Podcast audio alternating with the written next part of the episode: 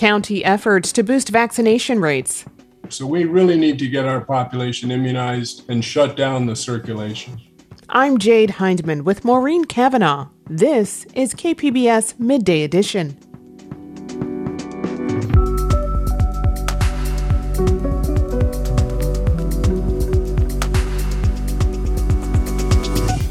Opening up about the trauma of sexual abuse every time something like this story with Cardinal McCarrick comes out, it pushes men to talk a little more, particularly when the public reaction is one of anger towards the perpetrator.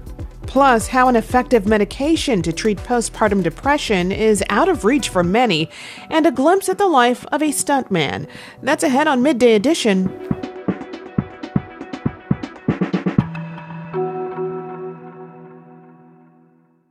KPBS On Demand is supported by the University of San Diego, offering professional and continuing education courses in the areas of business, education, healthcare, and engineering. For enrollment opportunities, visit pce.sandiego.edu. With 70% of eligible San Diego County residents fully vaccinated, the Delta variant continues to spread. So much so, it's prompted officials to require county employees to get vaccinated or get weekly testing. California is also the first in the nation to implement measures to encourage state employees and healthcare workers to get vaccinated. So, how will this impact vaccination efforts and where do they stand across the county now? Infectious disease specialist Dr. Mark Sawyer is a member of San Diego County's COVID 19 Vaccine Clinical Advisory Group and joins us to answer that question. Dr. Sawyer, you're welcome. Thanks. I'm glad to be here. So, has San Diego County seen a, cha- a change in its vaccination rate as the Delta variant has taken hold and infection rates have risen? Well, you're right. That that story is rapidly changing. Uh, the county does track how many doses are given in the county every week, and the data as of last week suggested a little bit of an increased rate of vaccination. So I'm hopeful that the publicity around the Delta virus is leading some people to change their mind and go out and get vaccinated. Those numbers will be updated, I think, even later today. So we'll have a better picture uh, later today and then continue to monitor that.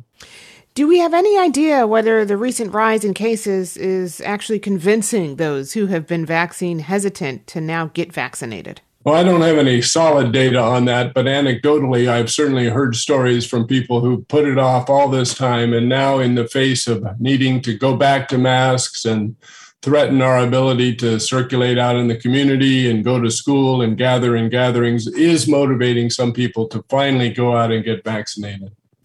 You know, for people who still don't trust the vaccine, though, and are hearing news that breakthrough cases are on the rise and that some vaccinated people can carry the same viral load as unvaccinated people, what are you telling them? Yeah, there's lots of uh, information flowing that may be hard for everybody to digest. So, so I want to start off by saying the vast majority of people who are still getting hospitalized with COVID are the unvaccinated people. It's not vaccinated people with breakthrough disease.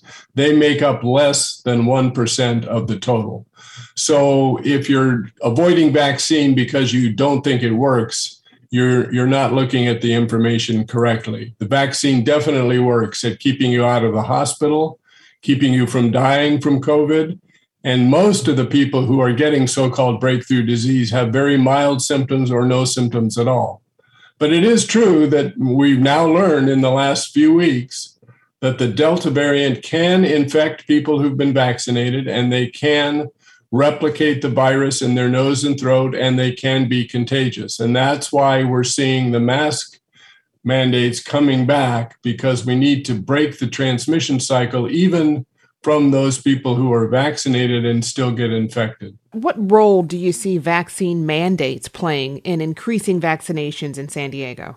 I think we're seeing uh, sort of the momentum increasing behind vaccine mandates. Everybody's aware of the federal and state efforts along those lines. The University of California has issued a mandate for everybody coming to UC campuses. I think it's a very important public health intervention that we really need to do you know, we've tried our best to convince people that the vaccine is in their best interest, but we've got still 30, 40% of the population who doesn't seem to agree with that. And they're the ones who are really aggravating this outbreak. And, and if we don't get our, our head around COVID, it's going to keep developing new variants, some that are even worse than the ones we've had so far. So we really need to get our population immunized and shut down the circulation. You know, we hear about vaccines also being key to stopping mutations and variants. So I kind of want to talk about schools a bit now. I mean, do you think sending children back to school could potentially give this virus more opportunity to spread, mutate, and vary among children who don't have access to the vaccine yet? Yeah, that's a great question, and, and it's you know being thoroughly discussed right now at, at school boards and, and and county health departments that that are playing a role in making decision about school. Until Delta showed up, we were in really very good shape to reopen schools fully, and the schools are prepared. They've taken lots of measures to prevent transmission. But we, we do know that the Delta variant is much more contagious than previous versions. So uh, we are likely to see some transmission in schools. That needs to be weighed against the benefit of kids going back to school, which is immense. And I don't think we've talked about it enough. Children are suffering both in terms of their education, but also their socialization and their mental health by not being in school. I think we all know that children, school age children, are not likely to get severe disease. So I think, from my point of view, the risk benefit favors still going back to school. But again, this is why we need to get as many people immunized who have access to the vaccine so we don't have a big upswing in infections when kids go back to school. What's the biggest challenge for pediatricians right now? I know you you happen to be one, and you were just at a conference. What what was the biggest uh, talk there? You know, the the frustration we have as physicians is is essentially convincing people that that you know we're we're in we have their best interest in mind when we are strongly recommending this vaccine all, everybody that I know, every pediatrician that I know has been immunized and has had their family get immunized.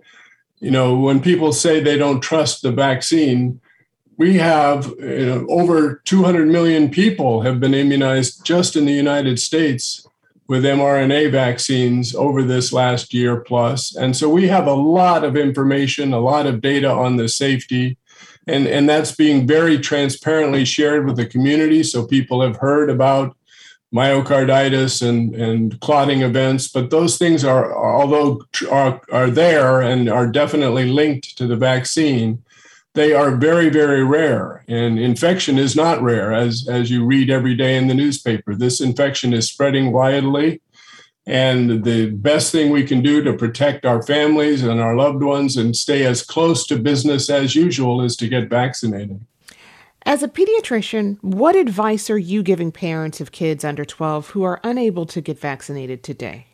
Yeah, I think, you know, they need to uh, send their kids to school, first of all and advising them that the schools are taking every measure possible to limit transmission. That's things like increasing the ventilation in the rooms, spacing out kids as much as possible, uh, having good uh, sanitation, uh, hand washing facilities available. The schools are ready for kids to come back, and and uh, kids are ready to go back. They may not agree, but they need to go back to school to for all the reasons that we've already talked about.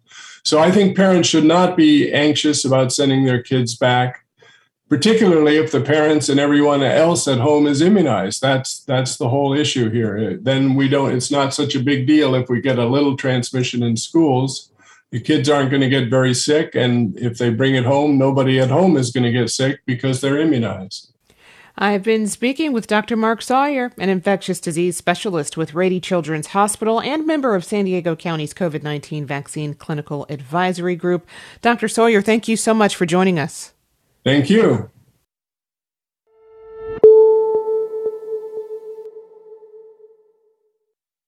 Next month, a former Catholic cardinal will face criminal charges in Massachusetts for alleged sexual molestation. Theodore McCarrick is the highest ranking member of the U.S. Catholic clergy to be criminally charged with sex abuse. And remarkably, the charges stem from an alleged incident involving a teenage boy that happened more than 45 years ago. Many of the sex abuse cases we hear about involving boys and young men are not reported until the victims are adults, and in the past, many such reports have been disbelieved. Does it still take male sex abuse victims many years to come forward? And is their trauma being properly treated?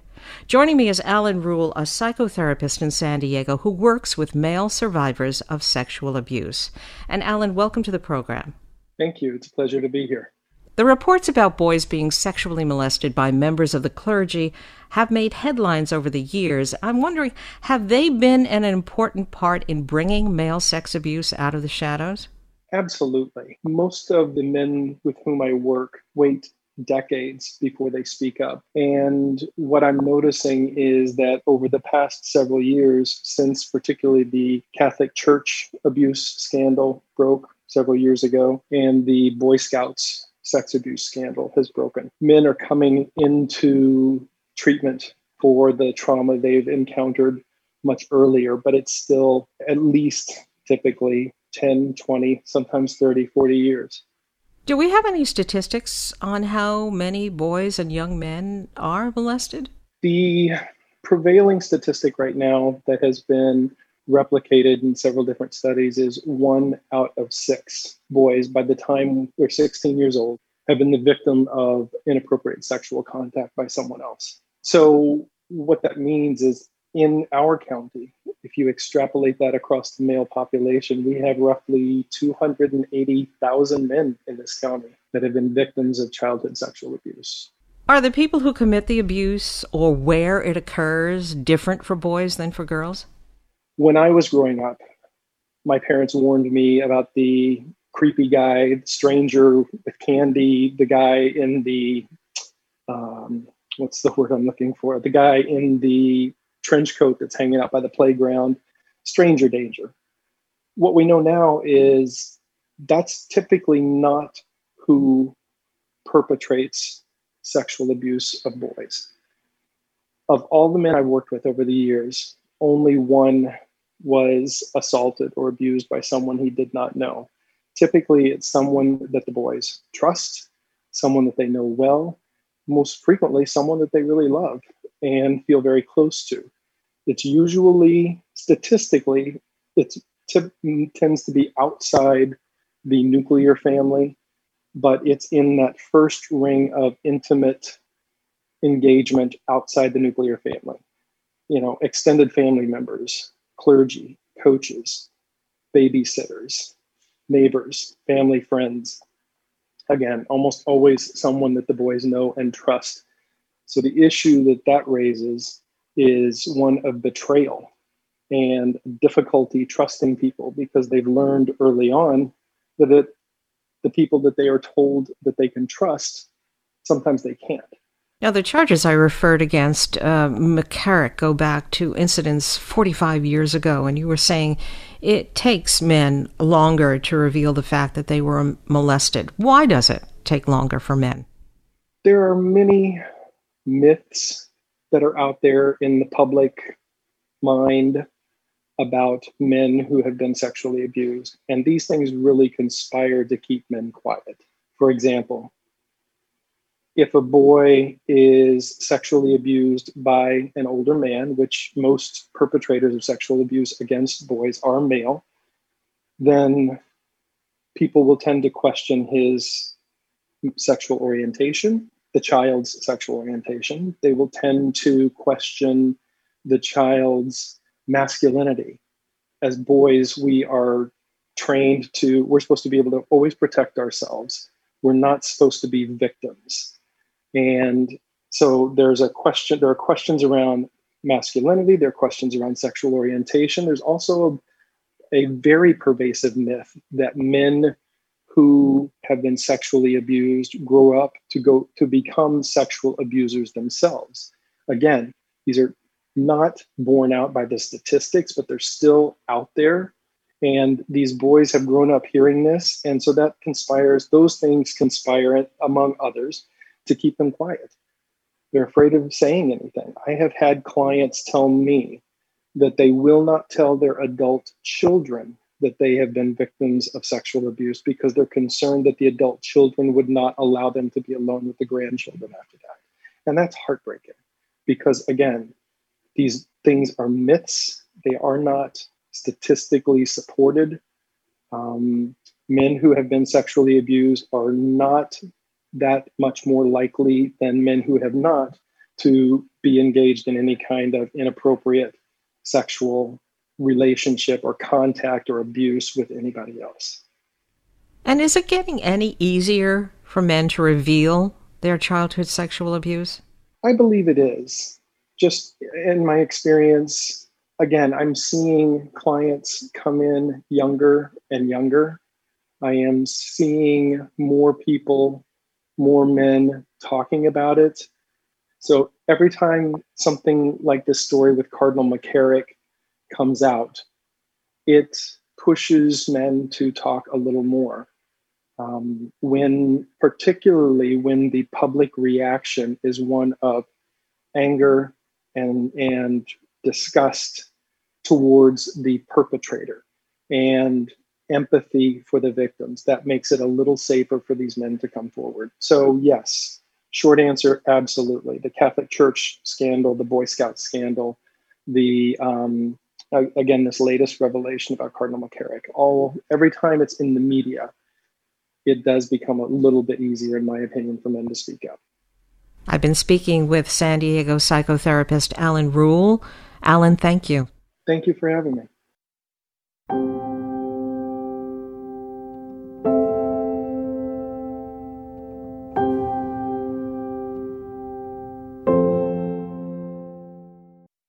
KPBS On Demand is supported by the San Diego County Toyota dealers, whose commitment to customers extends to giving back to the community and who are proud to support the City of San Diego lifeguards with their important role of keeping our beaches safe. Toyota, let's go places. You're listening to KPBS Midday Edition. I'm Jade Hindman with Maureen Cavanaugh. One out of eight new moms in California experiences postpartum depression. Two years ago, the FDA approved the first and only medication designed to treat postpartum depression. It's called Brexanolone, and most women who get it start feeling better within days. But the drug is outrageously expensive $34,000. And according to a new KQED investigation, California's largest insurer makes it extremely difficult to get. KQED's health correspondent April Dembosky explains. Miriam McDonald was 44 when she told her doctor she wanted to have another baby. The doctor said she had a better chance of winning the lottery. So when she got pregnant, she and her husband were thrilled. But right after having her son, everything turned. Three days into giving birth to him, I was thinking, oh my God, what did I do? I just brought this baby into this world and I, I, I can barely take care of myself right now. I feel exhausted. I haven't slept in three days. I haven't really eaten in three days. As the weeks went by, her depression got worse. She felt sad, but also indifferent. I didn't want to hold my baby. I didn't want to change him. I didn't have a connection with my child at all. Miriam worried her mood might hurt her son. She worried she might not make it at all. Every day I was crying. Every day I felt like I just wanted to die. Every day I, I thought about ending my life. Miriam went to Kaiser Permanente near Sacramento for help, and she says the doctors there put her on a merry-go-round of medication trial and error. First, one drug. It was making me more anxious than anything. Then her doctor upped the dose of another drug. I was having these horrific nightmares. So he tried another drug. That night I started hallucinating. I actually heard a jazz band playing outside of my window, a full jazz band. Her doctor told her to stop taking it, but he said it could take seven weeks before the hallucinations stopped. Then he retired. And when Miriam complained to her new doctor that she was still depressed four months after giving birth, she suggested some more medications. I was desperate. I was like, I'm trying to help myself, but things are just getting worse. So, w- what am I left with? What do I do? Miriam did her own research and she found out about a new drug called Brexanolone. It's the first and only drug designed specifically to treat postpartum depression. Instead of targeting the serotonin system in the brain, like most antidepressants, brexanolone works by replenishing a hormone that becomes depleted after having a baby. It's infused into the bloodstream over 60 hours. You can go to a hospital three days, they give you this drug, it's an infusion. This, this could really get me out of this postpartum depression. In clinical trials, 75% of women who got brexanolone started to feel better immediately after the three day infusion treatment. UNC Chapel Hill Dr. Riah Patterson says for most of the women they've been treating over the last two years, the result is night and day. People walk out of the hospital wanting to be with their child, wanting to return home. You can really see that transformation in the hospital room over those 60 hours. But when Miriam asked her doctor at Kaiser for brexanolone, she said no. In an email, her doctor said the existing studies were limited and unimpressive and she told Miriam that she didn't meet Kaiser's criteria for the drug. She said Miriam would have had to try and fail four medications and electroconvulsive therapy before she could try brexanolone. And all this had to happen within six months of having her baby. For Miriam, it was too late. But she thought, how could anyone qualify? This is crazy. You know, by the time you even try one drug that's like four weeks out, Another drug is four weeks out. Another drug is four weeks out. There's just no way. Kaiser's guidance is an outlier.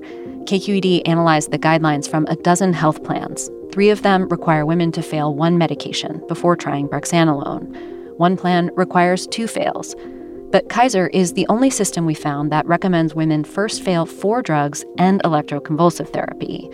Clinicians who treat postpartum depression say this is ridiculous. That is abusive. That's absurd. That strikes me as insane.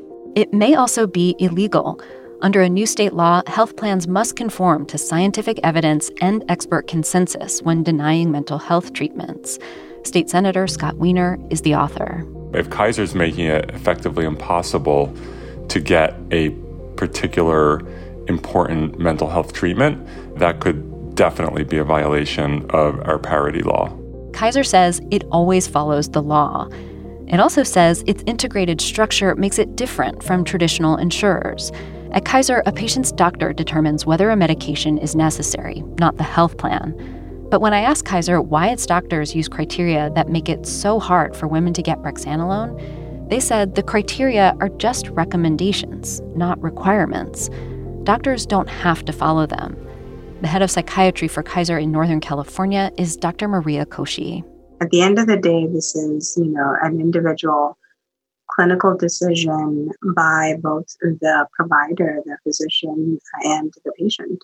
But why issue clinical guidance if you don't expect doctors to follow it? Senator Wiener says Kaiser providers get questioned or can even face consequences if they don't. Whether it's couched as a recommendation or a requirement is almost irrelevant. It, it has the same effect. When Miriam McDonald's doctor refused to prescribe her brexanolone, she said she was following Kaiser's criteria, that Miriam had not tried four other drugs.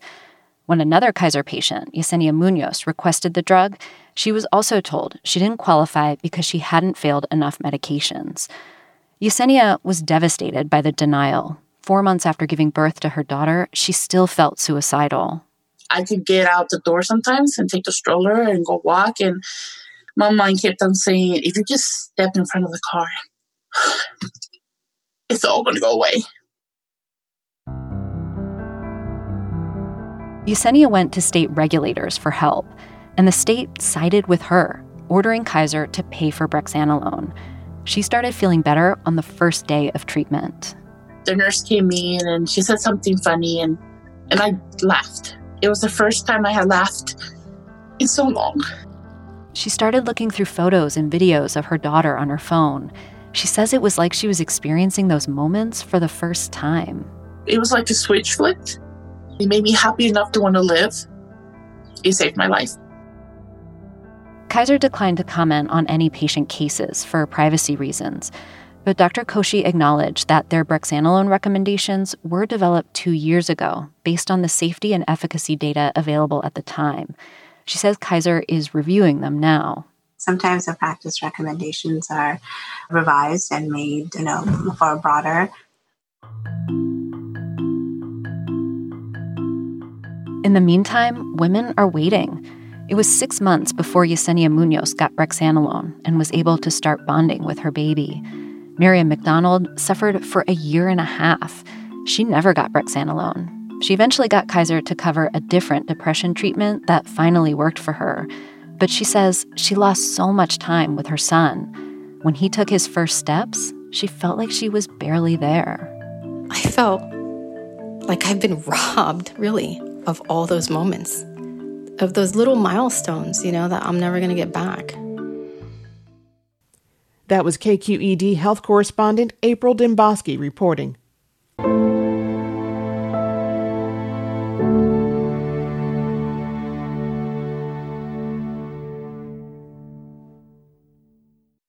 Child care centers were hit hard here in San Diego and across the country during the pandemic, and their troubles aren't going away. KPBS reporter Claire Trageser talked to providers who are still taking precautions while trying to stay afloat financially. It's been a rough past year and a half for Randy Lum and his four year old son, Miles. Miles, are you okay? I like it. You like it? Okay. So they were excited for Miles's first day at a new preschool last week. But their excitement didn't last long. We caught a summer cold. And with any cold, um, for you to go back to school, you need a negative COVID test. After just one day at school, Miles was home again. He went back on a Friday, but on Saturday, they got more bad news. Uh, I get a call from the YMCA. Um, long story short, one of the kids over the weekend tested positive, and the kid was at school on Friday. So that's where uh, this was in Miles's class. So Miles was exposed.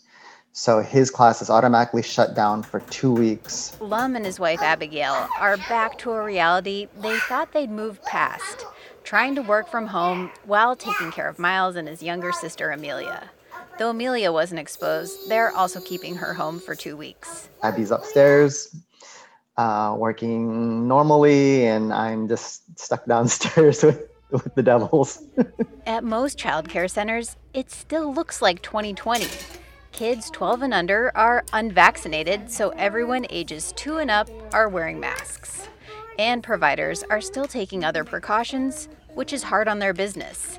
So says Laura Cohn, an early education and childcare advisor. Some of them are choosing to serve fewer kids or serve them in stable groups that um, make it harder to staff. And all of those things are just reducing the total amount of revenue that they can pull in for their business. And um, already these are businesses operating on thin to non existent margins. Sally Chenoweth, the owner of Discovery Preschool in Oceanside, says she's now at 70% capacity.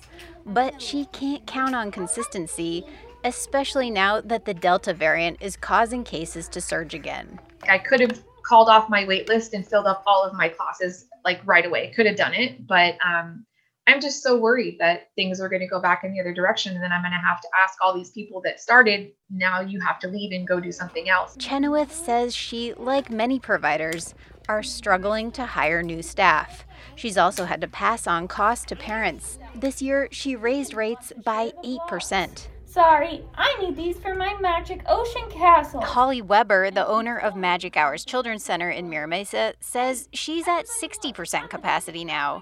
And she's stuck at that level because she can't hire more qualified staff to increase class sizes. The only thing that's stopping us is having a qualified staff member to continue to build. The COVID vaccine for kids two and up should be a glimmer of hope on the horizon. It could possibly come by late fall or early winter but it doesn't make Weber feel much better. Once it becomes available, how many parents are willing and comfortable to give their child the vaccine. One positive is that masks have really cut down on the typical illnesses that usually course through daycare centers. Weber says she plans to use them well into the future during cold and flu season, but she's worried about the developmental impacts. We have two year olds that you know, we've that have never seen the faces of their caregivers. For parents like Lum, he knows the year ahead will likely involve staying at home from work when a kid is sick, even with just a runny nose. And that puts new weight on his day to day decisions. Having kids at home who are not vaccinated, who won't be vaccinated for probably another year, I'm going to wear a mask. I'm going to wear a mask like nothing's changed because nothing has. Claire Trageser, KPBS News. And joining me is early education and child care advisor Laura Cohn. Laura, welcome. Thank you. Last week, the CDC and pediatricians groups advised masking for all students two and up and all staff in school settings, regardless of the staff's vaccination status. Is that what's been standard, though, in most preschool settings anyway? Uh, not quite.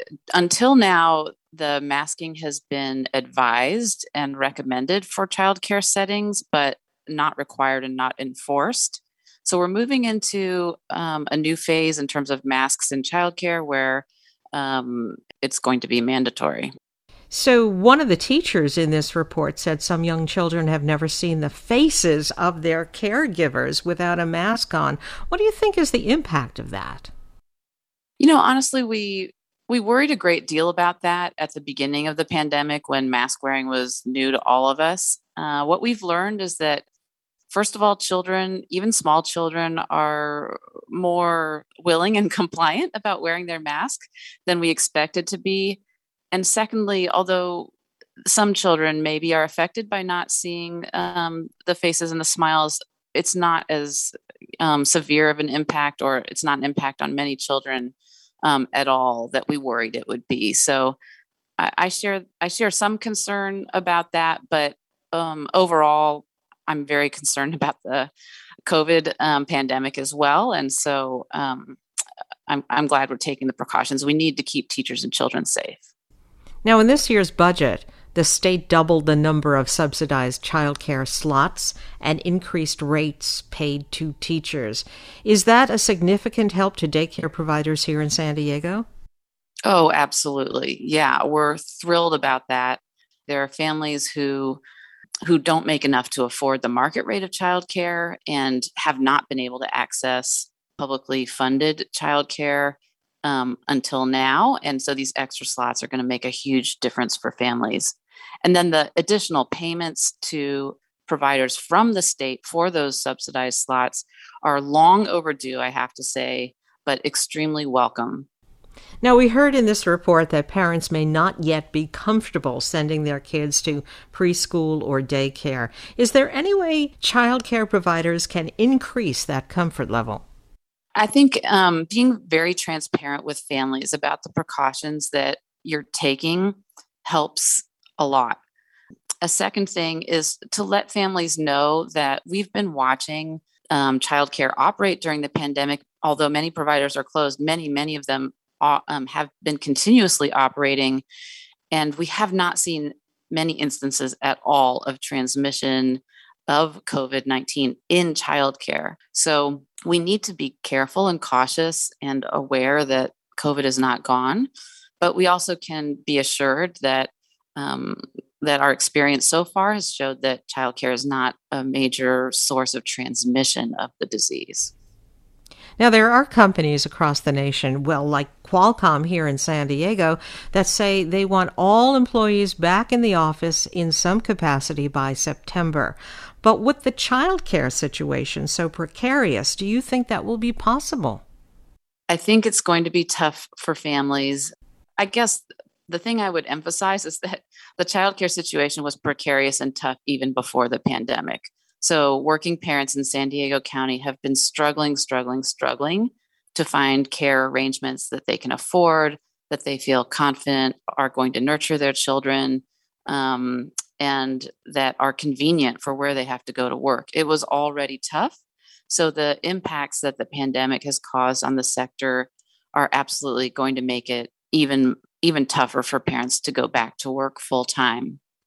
So, for that reason, it's really important for us here in our region to step up to doing everything we can to support the childcare sector and childcare providers, not just to kind of limp through the pandemic, but really reset our system and set it up for growth and for quality over the long term. And I've been just so thrilled to see um, many of our local politicians and leaders recognizing the importance of childcare as a, an essential part of our economic health and growth, and um, leaning in to figure out ways that our county government, our city governments, and our school district governments. I really want to emphasize that can help meet working parents' needs, keep kids safe and learning, um, and help our economy get back on track. Now, educators have known for years that good early education can really boost a child's chances for success in school. Do you have concerns that we now have a group of very young children who've lost that boost?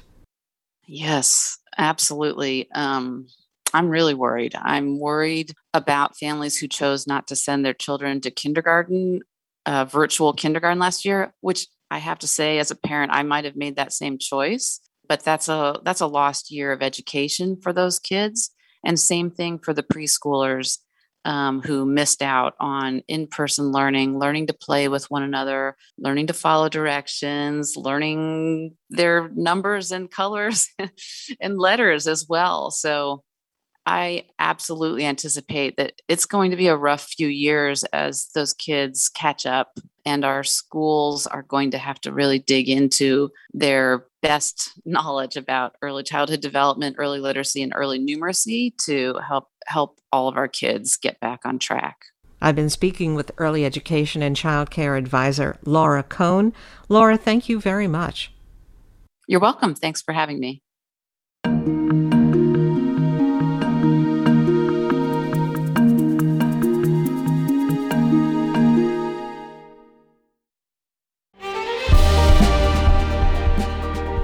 Hi, I'm Bill Hoehn. And I'm Ted Hoehn.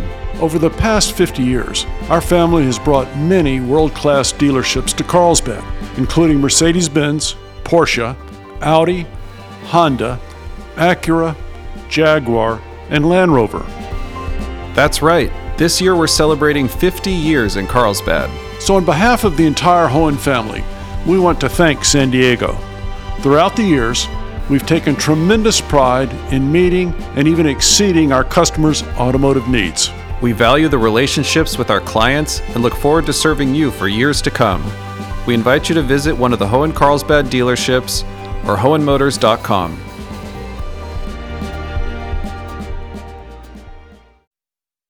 You're listening to KPBS Midday Edition. I'm Jade Hindman with Maureen Cavanaugh. Imagine a job where you might be asked to jump off a building or get set on fire. Well, if you're a Hollywood stuntman, those are not unusual requests. KPBS Cinema Junkie host Beth Accomando dedicates her latest podcast to stunt performers. In this excerpt from Crew Call, Stunt Performers Edition, she speaks with Brad Martin, who decided on a career as a stuntman after watching TV's The Fall Guy. This is the story of one of America's great unsung heroes. I mean, you've seen him, but you never knew who he was. You've cheered for him and cried for him. Women have wanted to die for him. But did he ever get any credit? Or the girl? No. He was what we call a stuntman. And the reason I'm talking so fondly about him is, well, because it's me. Brad Martin grew up in the 80s watching The Fall Guy and was inspired by what the job could entail. I might fall from a tall building, I might roll a brand new car, cause I'm the unknown stuntman that made Redford such a star. I just remembered that that was a career that I had heard of when I was growing up, and I was like, well, wait a second, that's something that sounds perfect for me. And it was. Brad is now a stuntman, stunt coordinator, and second unit director with credits on The Matrix Reloaded, Live Free and Die Hard, Tropic Thunder, Batman v Superman, and TV's The Falcon and the Winter Soldier. I was curious about how someone can actually become a stunt performer. I mean, is there a school you can attend to learn how to get set on fire? Or do you have to find a mentor and do a kind of apprenticeship? Brad offered his journey as a good template for how to become a stuntman. Up until like the 80s was a very very tight knit business and it was really hard to get in as an outsider. So i moved down to la in 93 and i just started asking people questions started finding out you know who is a stuntman how to become a stuntman where do people train? I started by finding gyms where stuntmen worked out. I met a couple stunt people found out about the art of hustling which is not what you do in Vegas. It's more like it's a. It used to be going out to movie sets and meeting stunt coordinators and giving them your resume and introducing yourself. And after, you know, a couple years and maybe a reel, a video reel of showing your skills, somebody might give you or an opportunity for an audition, you might get a shot at working on a on a movie.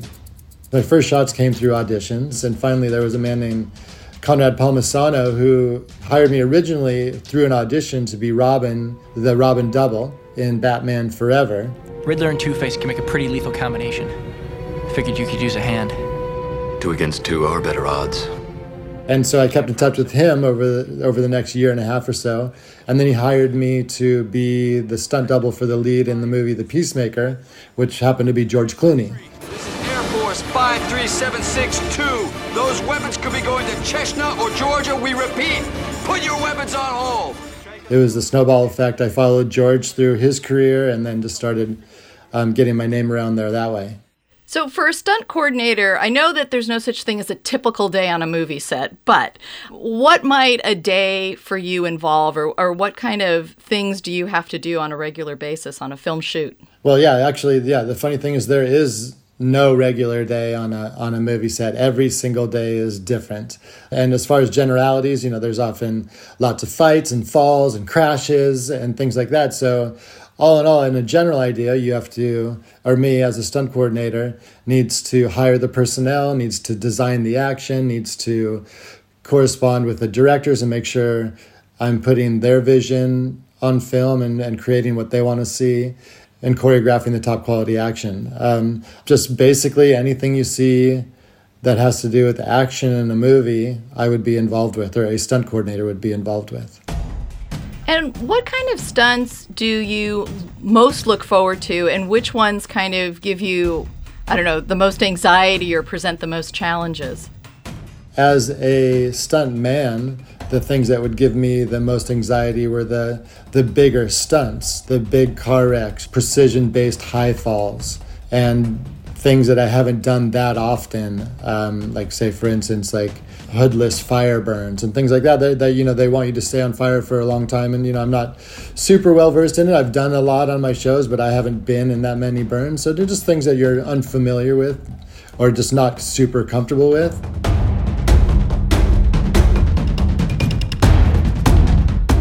As far as anxiety for stunt coordinating, when you get with a director that doesn't really know what they want and you're trying to choreograph something for them and you're trying to please them and they're not giving you all the information that you need and you it's time for you to come up with the goods um, and so um, when i'm unsure about that you know it gives me anxiety. I just want to make sure that i'm proving myself and make sure that i'm coming up with the goods for everybody.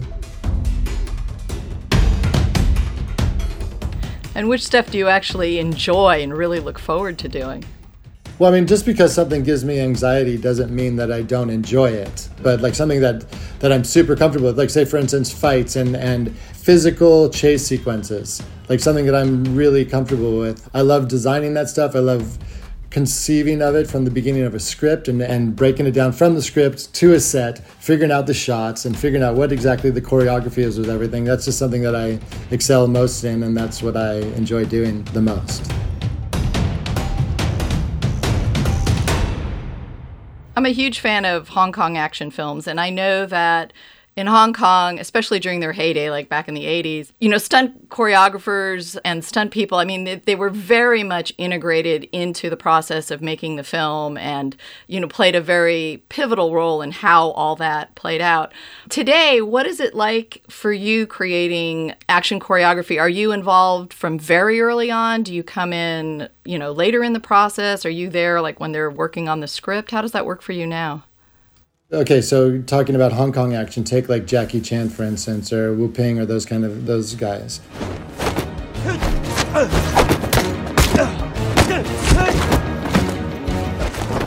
They don't necessarily have a long time ahead of time to conceive of action ideas and then choreograph them. Jackie, for instance, will walk onto a set and have a look at it and take a month shooting a two minute fight scene, and he'll sit there for a day sometimes you know, I haven't worked with him, but I've, you know, I've heard the stories. Sit there, you know, smoke a cigarette, take a nap, wait to get inspired, and everybody just sits around and waits for him to find these moments of genius.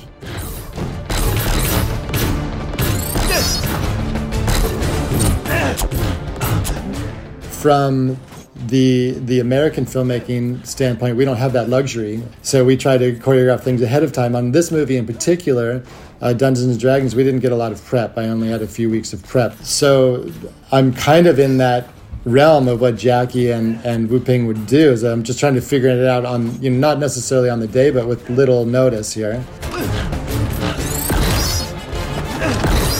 I think necessity spawns creativity is, is kind of my phrase that I like to go to all the time. And it just, I work well under pressure and I work well, um, my creative juices flow under those moments right there.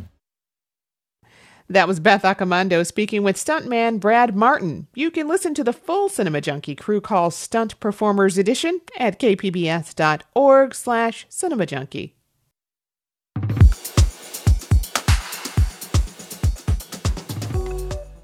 KPBS On Demand is supported by Marrokal Design and Remodeling, helping homeowners with their home remodeling needs. From ADUs to custom kitchen remodels and room additions, Marrokal Design and Remodeling designs and builds your dream home. Learn more at trustyourhometous.com.